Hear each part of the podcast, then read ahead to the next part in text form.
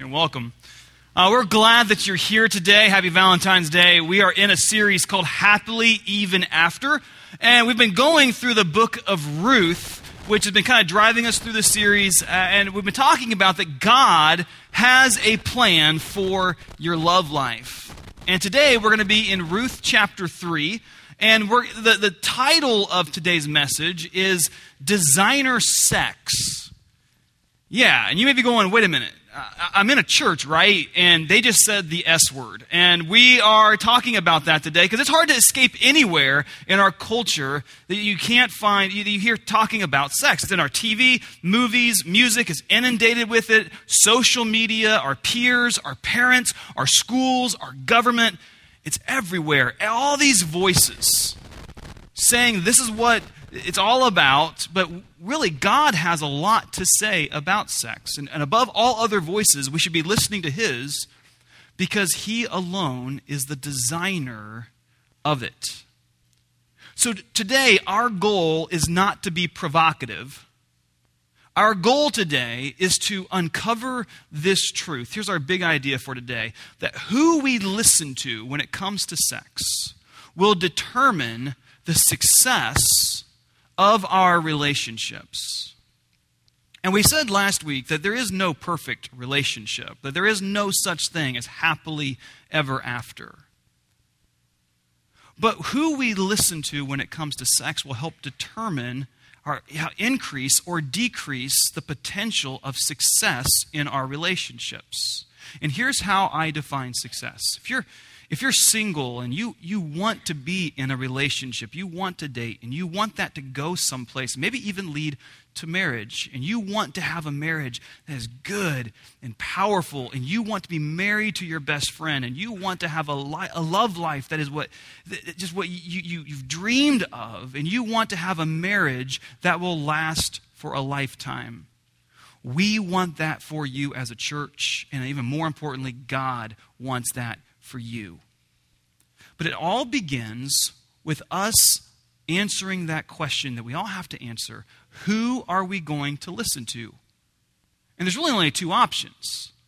Are we going to listen to God, the designer and the creator of sex, or are we going to listen to the culture? And this is why I think the church needs and must talk about this because if we're not going to be one shouting out God's truth that He has a plan for our love life, who will? And I don't know uh, why, but there's so many churches who will avoid talking about sex at all cost. I mean, whether it's they'll avoid it like they're going avoiding the Zika virus or something, and they are not going to talk about it because it makes people uncomfortable or because people are going to get offended or maybe they even hold on to this old Victorian era belief. And maybe you've come from a church like this and you've heard a, a teacher or a preacher talk about this. Maybe your parents.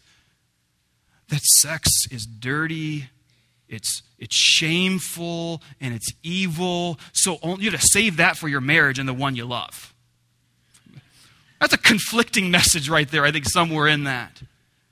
But you've heard that, right? And there are churches out there who say that, that it's shameful. They believe that God created sex, but they say that it's dirty, it's shameful, it's evil. Or that God only created it for one purpose, and that's procreation. But I'm here to say one thing I don't want to call anything that God created dirty or shameful or evil. And Second of all, if, if you're married and you actually believe this, you ain't doing it right. All right, I'm going to say it. All right, so it is good. It is powerful. It is good. It is a worshipful experience. It is good. All right, listen.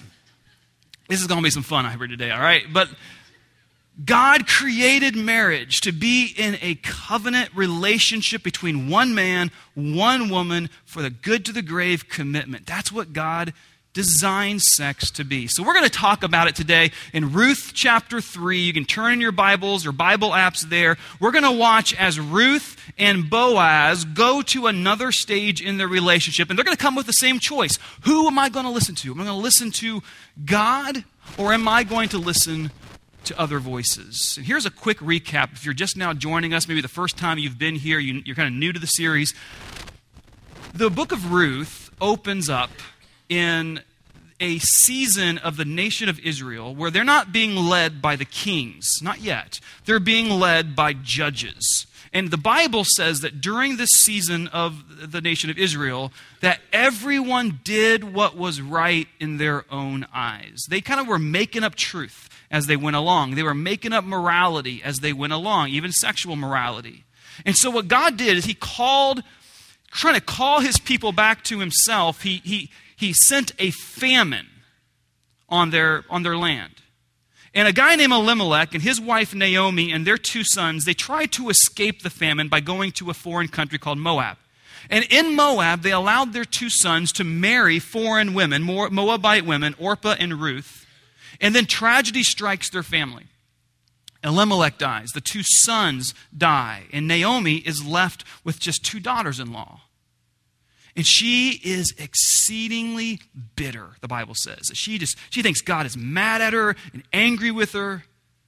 And she hears that the famine has now been lifted back in Bethlehem, back in Israel, and so she decides to go back home. Well, Orpah, one of her daughters in law, says, I'm going to stay back in Moab. I'm going to hang back with my mom and dad. I'm going to follow our gods. But Ruth says, I'm going to go with you. I'm going to follow you. I follow your God now, the, the God of Israel. And so they come back and they have nothing. Ruth starts working as a gleaner in the barley fields during harvest season. And her first day on the job, as she's trying to provide for herself, she's trying to provide for her mother in law, she meets this guy, the owner of the field in which she finds herself in. He is a man of excellent character. He's a godly man. He is a man, the Bible says, he's worthy and so Boaz, he comes up to her and says, Listen, I want you, Ruth, to come back to my field every single day. I want you to glean in my fields. I'm going to protect you. I'm going to provide for you. And that's kind of where we left the story off. Their first date, if you will, their first encounter. Well, now we're going to catch up to where they're at today. And what happens in the story, when Ruth comes back from the field on her very first day, Naomi, she's still bitter She's still angry. I, I, I imagine her still, still in bed. You know, she doesn't even have the will to get out of bed. And she hears Ruth come in the door and she kind of hollers out, Well, how'd it go? Where did you where did you find to work today? And Ruth I mean, she's like floating into the house, right? Kind of like Buddy the Elf, where he says, I'm in love and I'm love. I don't care who knows it, right? And she's just walking in, just light as, light as air. And she says, Listen, I met this guy. I'm working at this guy's field. He's so kind to me. He's handsome. He's this and that. His name is Boaz. And all of a sudden, I want you to watch what happens to Naomi as soon as Ruth drops this name. In chapter 2, verse 20, uh, Naomi says, May he be blessed by the Lord, whose kindness has not forsaken the living or the dead! Exclamation point. Who is this woman? I mean, for the last two chapters, she's been, the darkness has been over her. God is angry at me. His fist is against me. But just by hearing the word Boaz, she like pops out of bed and she is, may the Lord bless everyone. He's, this is great. The good times are here again. And she says to Ruth, the man is a close relative of ours, one of our redeemers. This is where it gets a little Kentucky. Um, all right, we got to explain something.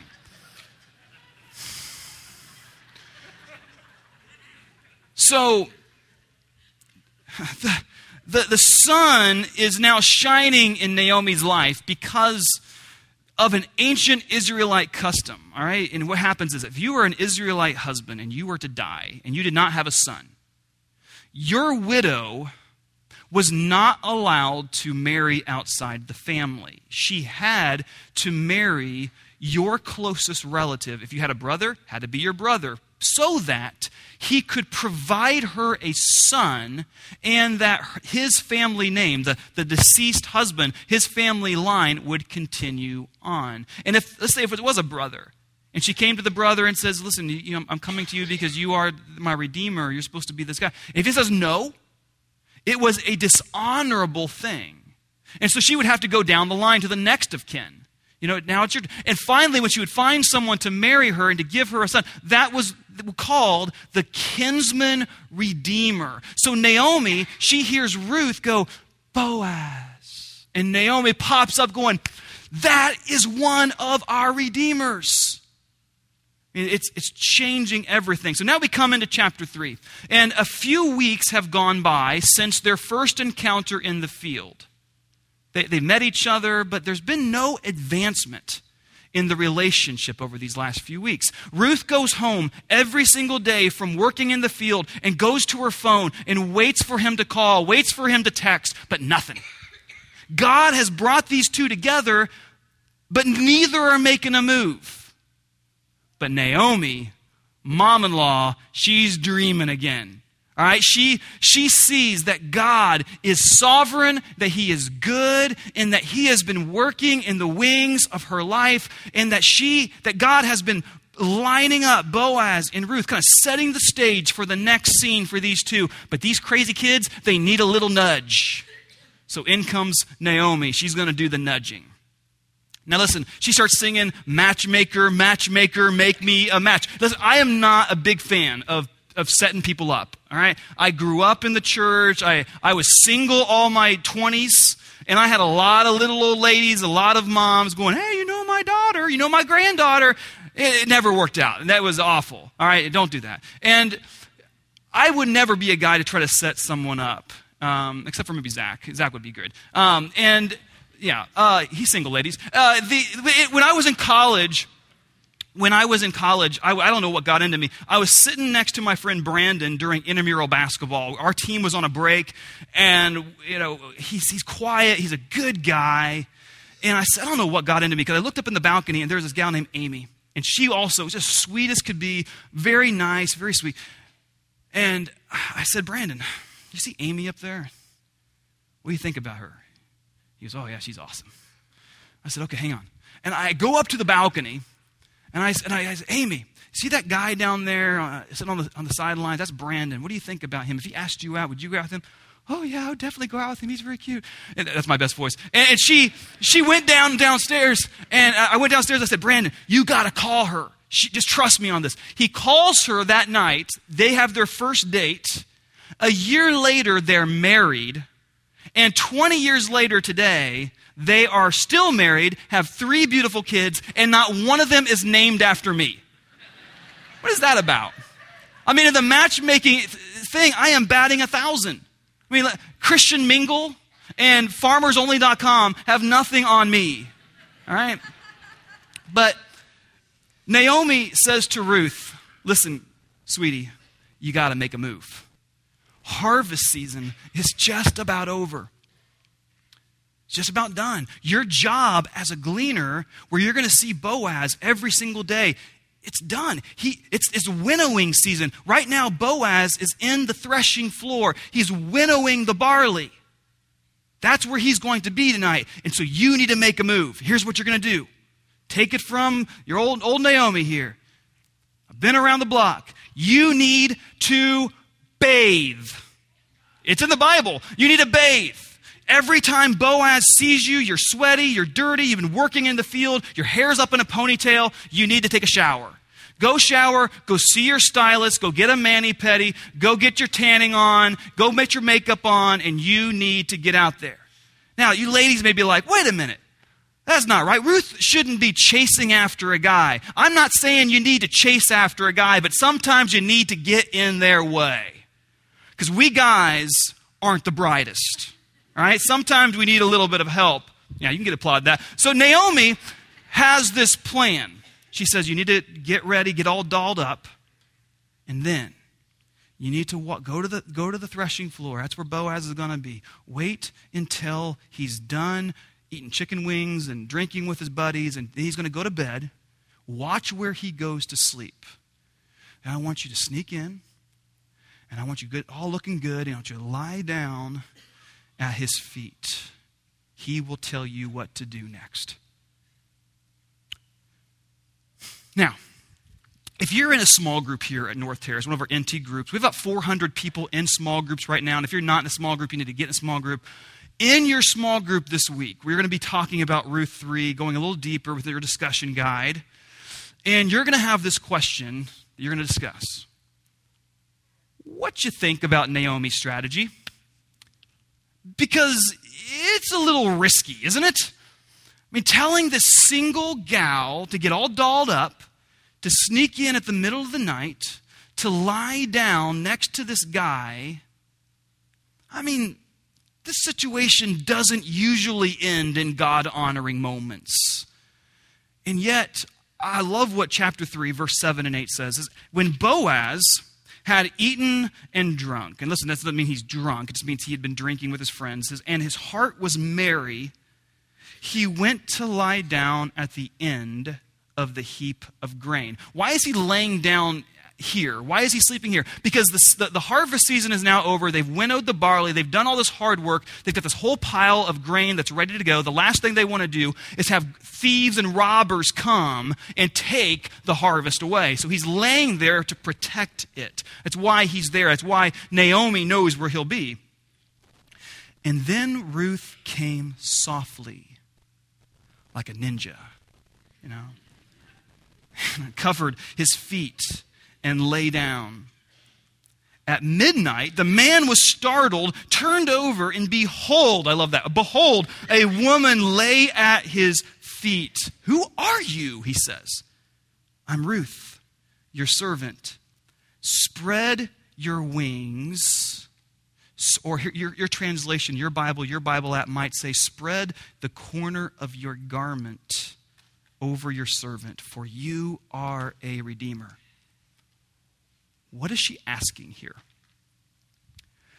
There's only one other place in the Bible outside of the book of Ruth that this is talked about. This, this phrase, the corner of your cloak or the, your wings, is mentioned. It's found in Ezekiel chapter 16. It's actually God describing the nation of Israel as a young woman who he is proposing marriage to. He says, When I passed by you again and saw you, behold, you were at the age for love, and I spread the corner of my garment, my wings, same Hebrew word, over you. I made my vow to you, entered into a covenant, a promise with you, declares the Lord, and you became mine. And then, right before this in, in Ruth chapter 2, remember when Boaz and Ruth met in the field and Boaz prayed for her? What did he pray? He said, May the Lord bless you. May he reward you because you have sought his refuge under his wings, under the corner of his garment. So, what Ruth is doing here in a very subtle way, she is telling Boaz, when you put that cloak, that corner of your garment over me, I want you to do that. I want you to, to, to know that I want you to be my husband. I want you to commit yourself to me. This is not a marriage proposal, but she is proposing to him that he should propose. And he gets, the, he gets it loud and clear because Boaz is an older man. He's probably middle aged. Ruth is most likely just out of her, maybe in her, in her young 20s, a young widow. And Boaz is probably thinking, you know what, she is way out of my league. And he's honored. And he's he's like flattered that she would choose him when she could go out with any younger guy. But here is why Boaz is the man, and why any girl, any woman needs to wait for a Boaz and not settle for anything less, and why every guy and every man should be like a Boaz. Because in this situation, let's think about what, what, what situation they're in right now. They are there on the threshing floor. They're lying down underneath the stars. And he looks down, and there is this beautiful young woman who has just expressed her desire to be with him. And he desires to be with her. And what does he do? This stops right here. This goes no further. I'm going to protect your honor. I'm going to protect your dignity. I'm going to protect your purity. I'm going to honor God here. I choose to listen to the voice of God, the designer of sex, not to other voices. What would it look like if Boaz had been the normal guy that we see in our culture in the same situation? Would the guy have said, hey, before, before we start talking about putting cloaks on, you know, before we talking about the, the spreading of the wings and all that, why don't we just try to live together first for a while? Why don't we just go there before we jump into that kind of a commitment? Or would he even try to manipulate the situation and say, well, what's the big deal? It's just one night. She wants me, I want her. Let's just hook up. Let's have a one night stand. And it might have been fun, it might have been exciting in the moment, but in the morning, it would, it would have resulted in Ruth taking a walk of shame in the morning back home. And I'm sure there are people here today, as probably the last couple services here, who hear what I'm talking about and going, man, this guy, really? I mean, how old fashioned is this? It's 2016. It doesn't have to be a big deal. And I get it. Because culture is so loud. And, and, it has so many lies for us to believe, even for Christians who want to do the right thing. We kind of buy in sometimes to all the lies the culture sells, and especially this lie right here that sex is just physical. What's the big deal? Sex can be just uh, between two people who really care for one another. It, well, so what if Boaz and Ruth would have hooked up right then and there? It, it wouldn't have made a big deal.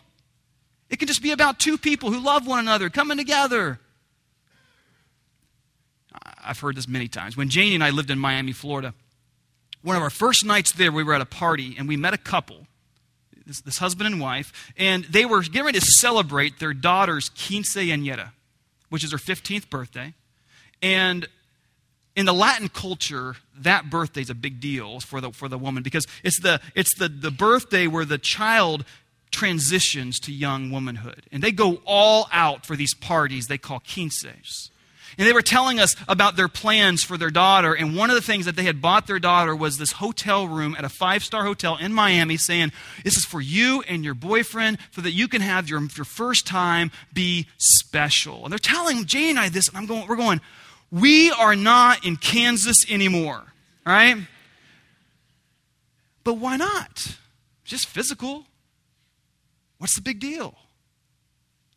Today, we live in a culture, the hookup culture, where singles and even married couples have hookup buddies, hookup partners, where there's, there's no commitment, no strings attached, no emotional baggage, they say, no long term commitment. It's just sex. But is that really helping build a strong foundation for the potential of our relationships in our, in our marriage or our future marriage. Because I think all of us, if you were honest with yourself, you know that this is not to be true. That sex is so much more than just physical. You know why? Because none of us look at our past. None of us look back at our sexual mistakes and laugh at those. You might look back and remember the time you skipped school and got caught and laugh. You might go back and remember when you lied to your parents and you got busted and busted big time, and you can laugh about it now. You might even laugh at the time you found yourself deep in debt and you had to climb your way out and work really hard. And you look at the things that you purchased and you're like, I spent how much on a hoverboard that exploded and caught fire? What is that about? But if there's one thing we don't laugh about, it is our sexual mistakes. That spring break you wish you could go back and change. That guy or that gal who said that they loved you, but afterwards they left because they got exactly what they wanted.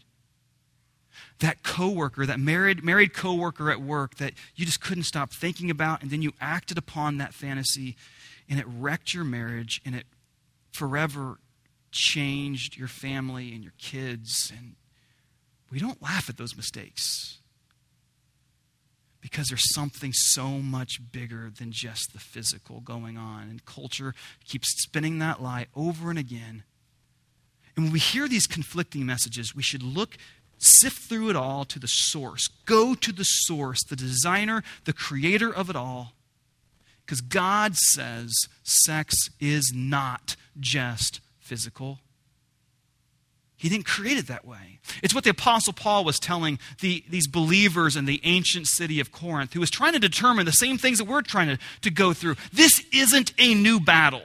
I don't care what year it is. This is not a new battle. These Christians lived in a very sexually charged culture in the ancient. I can't go into all the, the details of it right now. Maybe there's not enough time. But there's such a sexually charged culture, and they're going, who are we going to listen to? Are we going to listen to our culture or are we going to listen to God? And God is saying the sex is so much more than physical. Paul says, don't you realize that your bodies are actually parts of Christ? He's saying that when you become a follower of Jesus, when you surrender your life to Him, that now the Holy Spirit indwells you, resides in you. That you are now the temple of God. You are so much more than just yourself. There's, there's so much more, a bigger part than just simply you. That you are now have a role to play in the story that God is writing. You now have a role to play in His church. You are now the embodiment of Christ in your culture. So that's where Paul starts. But then he says this Should a man take his body, which is part of Christ, and join it to a prostitute? Never. And even if you don't believe in God, you're going, you know what, I'm not with you, Matt, but whatever. But I would definitely still probably agree this part here. You, yeah, you probably shouldn't join yourself with a prostitute. There's all kinds of problems there. But that's not even what Paul's saying here. He's saying you could take that word out and replace it with any other. Should a person join their body, which is part of Christ, with a hookup partner? Never. Should a person join their body with their, their boyfriend or girlfriend because they really do love each other? Never. Should a person join their body, which is part of Christ, to their coworker who they just can't stop thinking about, that keeps flirting with them? Never. And here's why. Paul says in verse 16, Don't you realize that if a man joins himself with a prostitute, or change out that word for whatever, he becomes one with her? For the scriptures say, the two are united into one. This is where Paul kind of takes the blueprints kind of rolls them out and says, This is God's plan for sex. That God's plan is that sex belongs in a covenant of marriage, one man, one woman, in a good to the grave commitment. And here's why he says this. He, here's why we know this. He's quoting Genesis here. This is after Adam and Eve have been created, and God says, For this is why a man will leave his husband or his, his father and, and mother and be joined together with his wife because the two are united into one. He's saying that sex is the icing on the wedding cake, and that he's saying, we, we, we use the word united here which can be translated in the Hebrew to that it is permanently affixed to or glued or bonded together. This is what that means. God has designed sex to be this thing that permanently bonds a husband and wife together. And yet, what the culture doesn't know, because the culture doesn't have a clue, but we intuitively know to be true, is that sex reaches into a deeper and more personal part of us than we possibly can imagine. That it, it connects us deep within our soul.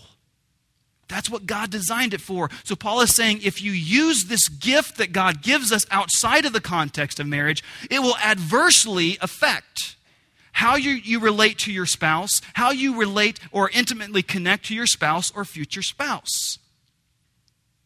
Let me illustrate it this way. You've heard it said that there are a thousand uses for duct tape. Here's another one. Um, so, God designed sex to permanently bond together a husband and wife, that glues us together. It connects us deeply within our souls. And yet, culture says, You're crazy. That's so old fashioned. You should have sex before you're married because you need to find out if you're compatible with one another or not. But if we listen to culture and we take something that God has affixed, has joined together, has glued together deep within our souls intimately, and then we tear it apart, whether you even know it or not, a part of you gets left behind with the other person, and a part of them gets left with you. And if we keep bonding together with person after person after person. What happens eventually to this duct tape? It loses its stickiness. And us, we lose our ability to intimately connect, to, to have that deep bond with our spouse or future spouse. This is so important. And Paul, he, he wanted his, these people to get it. He wants us to get it. He says, run. Run from sexual sin. No other sin so clearly affects the body as this one does. For sexual immorality is a sin against your own body. And I want to take a moment to pause on this for a minute because with the number of people who are in our room right now and the last couple services that we've had, I, I, know that there's people in this room who know this to be true because you know the pain and you know it to be true. That sex isn't just physical. And whether something was done to you that wasn't your fault, or maybe you have never heard a message from God's word like this before and you wish you would have heard it when you were younger because you would have missed a lot of mistakes there because you've joined, you've left pieces of yourself with other people, and you wonder right now, is there any hope for me? Is there any hope for my future relationship and my marriage? And the answer is a resounding yes. If you have sexual sin in your past, God, one of the things He does so well, because He is sovereign and He is good, is He loves, He can take and make things new. And He can take the things that we have broken and restore them. But you've got to do your part. You need to start pursuing after God in a relationship with Jesus Christ. You need to draw a line in the sand and say, I'm going to run from sexual sin. If that means you're, you're sleeping with your boyfriend or girlfriend right now, it ends today. And I don't care if you're 16 or 26 or 36 or 66, God created marriage and sex to be a part of marriage and marriage alone. If you're looking at porn, it ends today. If you're living together, one of you needs to move out. This is serious. Remember what we talked about last week that, that relationships and marriage is not just about it's not about finding the right person, it's about becoming the right person. And the only way we become the right person is when we pursue after God in a relationship with Jesus Christ and claim the good things that He wants for in our lives. We need to, to lace up those running shoes, like we talked about last week, and pursue and run after God and God alone. And when we're running after God, we are running from sexual sin. God didn't create sex to be this unbelievably great and powerful and worshipful and serving and good act and then dangle it out in front of us and say, You can't have this. He wants it for you. He wants you to have a great marriage. He wants you to have the best sex imaginable, but it can only take place within the way that He designed it. And Boaz, he wanted more from Ruth than just a one night stand. He he wanted more. He wanted to build a strong foundation for a thriving relationship. He wanted to honor her. He wanted to honor God. So he tells her this. He says, Listen, I hear you loud and clear. I, I want to be that guy for you. But I'm not the next one in line. Legally, someone else. There's someone, someone, there's another who needs to be asked first. But here's what I do promise you, Ruth that today that the sun will not set until I find him and bring this to him. And if he says yes and he accepts the proposal, then he will marry you and he will take care of you. But if he says no, and I hope he says no, I will marry you. And I will take care. Either way, you will be taken care of. Naomi will be cared for, and your, your, your late husband's line will still go on. But then he says, But as for tonight, you got to stay here tonight. Because you're looking really fine, and I'm not sending you out into the streets well, there's robbers and thieves and all kind of things. You're going to stay here, but you're going to sleep down there at my feet, and I'm sleeping up here, and you don't be creeping, because this is really, really hard right now. I don't want to do this. And so he said, but in the early morning, when the morning comes up, when the sun comes up, that you need to go. Because I want to protect your purity. I want to protect your dignity. For, for Ruth, this is not a walk of shame in this morning. This is a walk of hope because she knows as she watches that sun rise, that that sun is not going to set until she knows. She knows her future and she's hoping. She's hoping it's Boaz. We're going to find out next week what happens. You can always look ahead to your Bible if you want, read it on your own. But next week, we're going to talk about when God writes your love story. But here's what I want to wrap up with. As Paul says that we should run from sexual sin, right after that, he says, You do not belong to yourself. He says, For God bought you with a high price, so you must honor God with your body. And that's what I would challenge you with right now, too. Is you are not your own.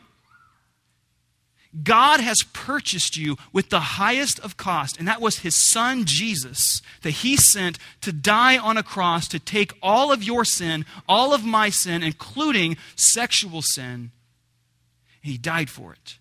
And he took our sin and our pain and our guilt and threw it as far as the east is from the west, and he remembers it no more. But you need to come to Christ. You need to follow him, pursue after God through a relationship with Jesus. Have you done it?